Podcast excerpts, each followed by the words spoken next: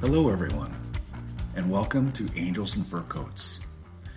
Today, we're going to introduce a character that we mentioned in the first two episodes Magic. Where do I start with this one? There isn't enough time or space to describe this beautiful creature. He was our first dog. He was actually a Hurricane Katrina victim. That's how we got him. About a year and a half old. Such a classic looking black and tan German Shepherd. Such a sweet soul.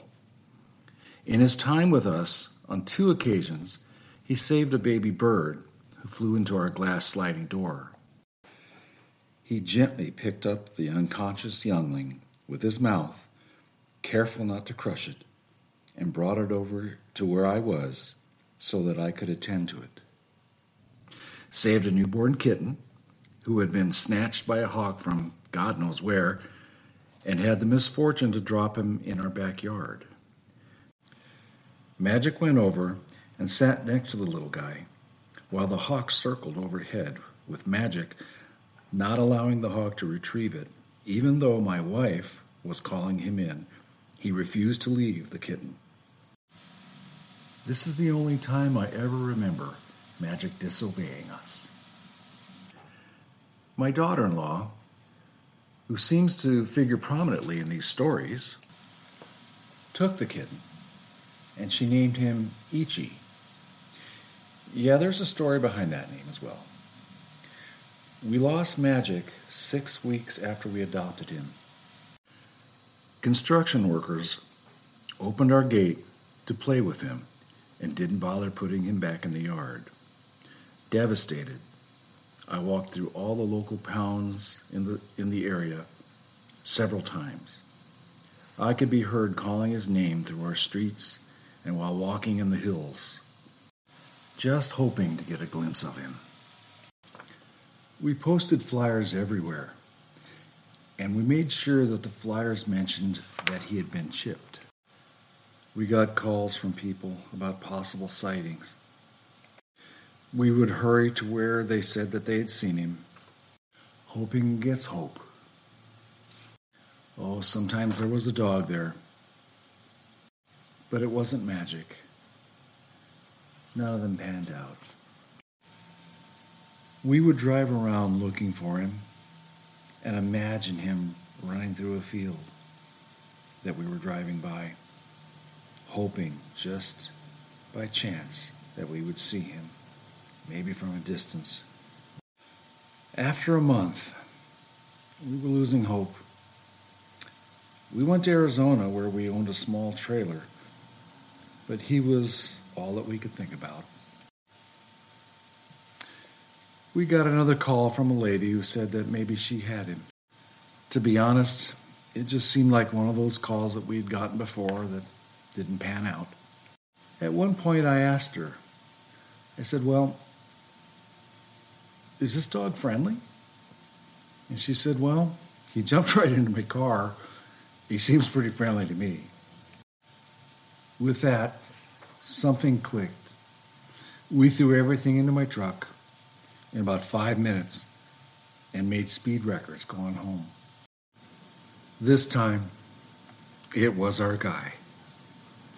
One of the happiest days of my life.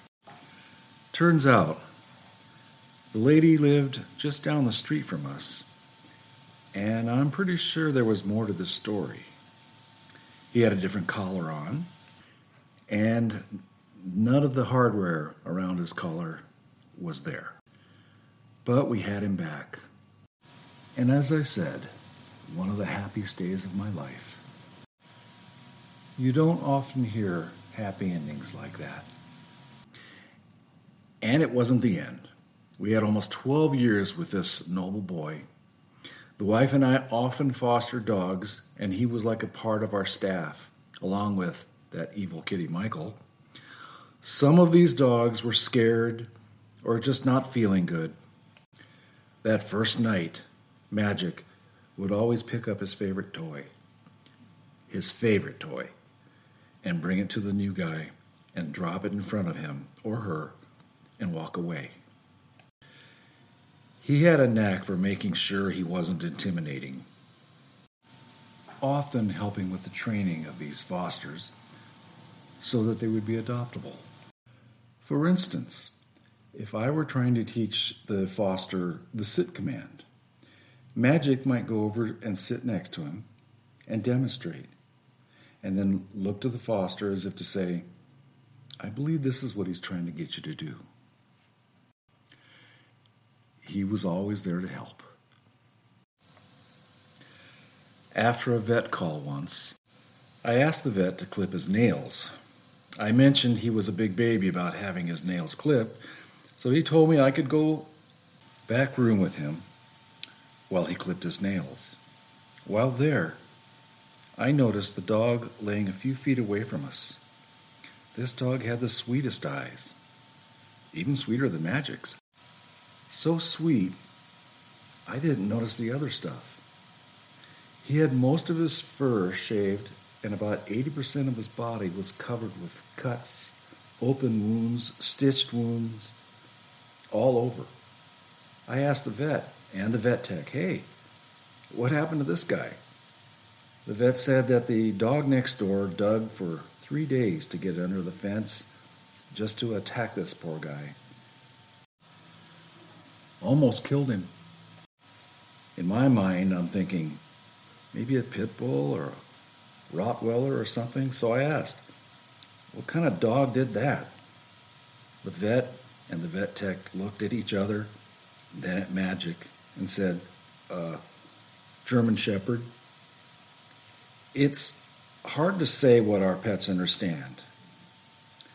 All I know is that when the word German Shepherd came out of the vet's mouth, Magic immediately got up and went over and gave the dog a quick little kiss slash lick and walked away as if to say, We're not all bad.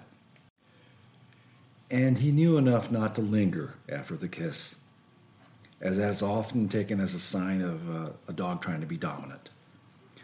Yes, he had a knack. I could go on and on with stories like this, but okay, one more. Sometime after Maya died, we took him to a cabin in Big Bear Lake area. We were going to visit the local zoo, so for obvious reasons, we couldn't take Magic. So we found a local dog sitter to leave him with when we got to the sitter's house, it seems all of his other clients were these small dog variety, about eight of them. The man looked at Magic, this 95 pound wolf looking dog, and then looked at his other charges and back again.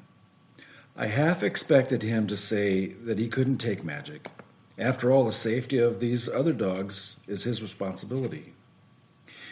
We had no such fears. We knew our guy.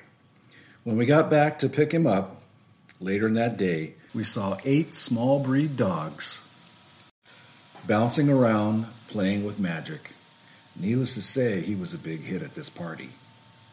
I still remember as we were leaving that four or five of these little dogs followed us to the door as if to say, and I could almost hear their little voices Bye, Magic. Bye.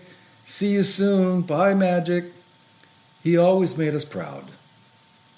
We were proud of him when we took him with us to Westside German Shepherd Rescue to find a new partner after Maya had passed away. We wanted a young female so that he could pass on his doggy knowledge to her. Often during that day, someone would approach us and ask, Who's this? No doubt hoping he was one of the available dogs. He was that gorgeous, even at 11 years old. We brought Kayla home that day, and true to his nature, he went to work and helped show her the ropes. At times, Kayla was not the best student. I can remember him often looking over at us as if to say, This is the one you brought over? What am I, a miracle worker? He was a miracle, true to his name. He was our magic. I would like to specify No pit bulls or Rottweilers were injured during this podcast. Thanks for listening. Hope I didn't botch this one too bad. This one was a little bit emotional for me. You can hear me on Spotify and iTunes and uh, Angels and Fur Coats 916 at Gmail. Again, many thanks.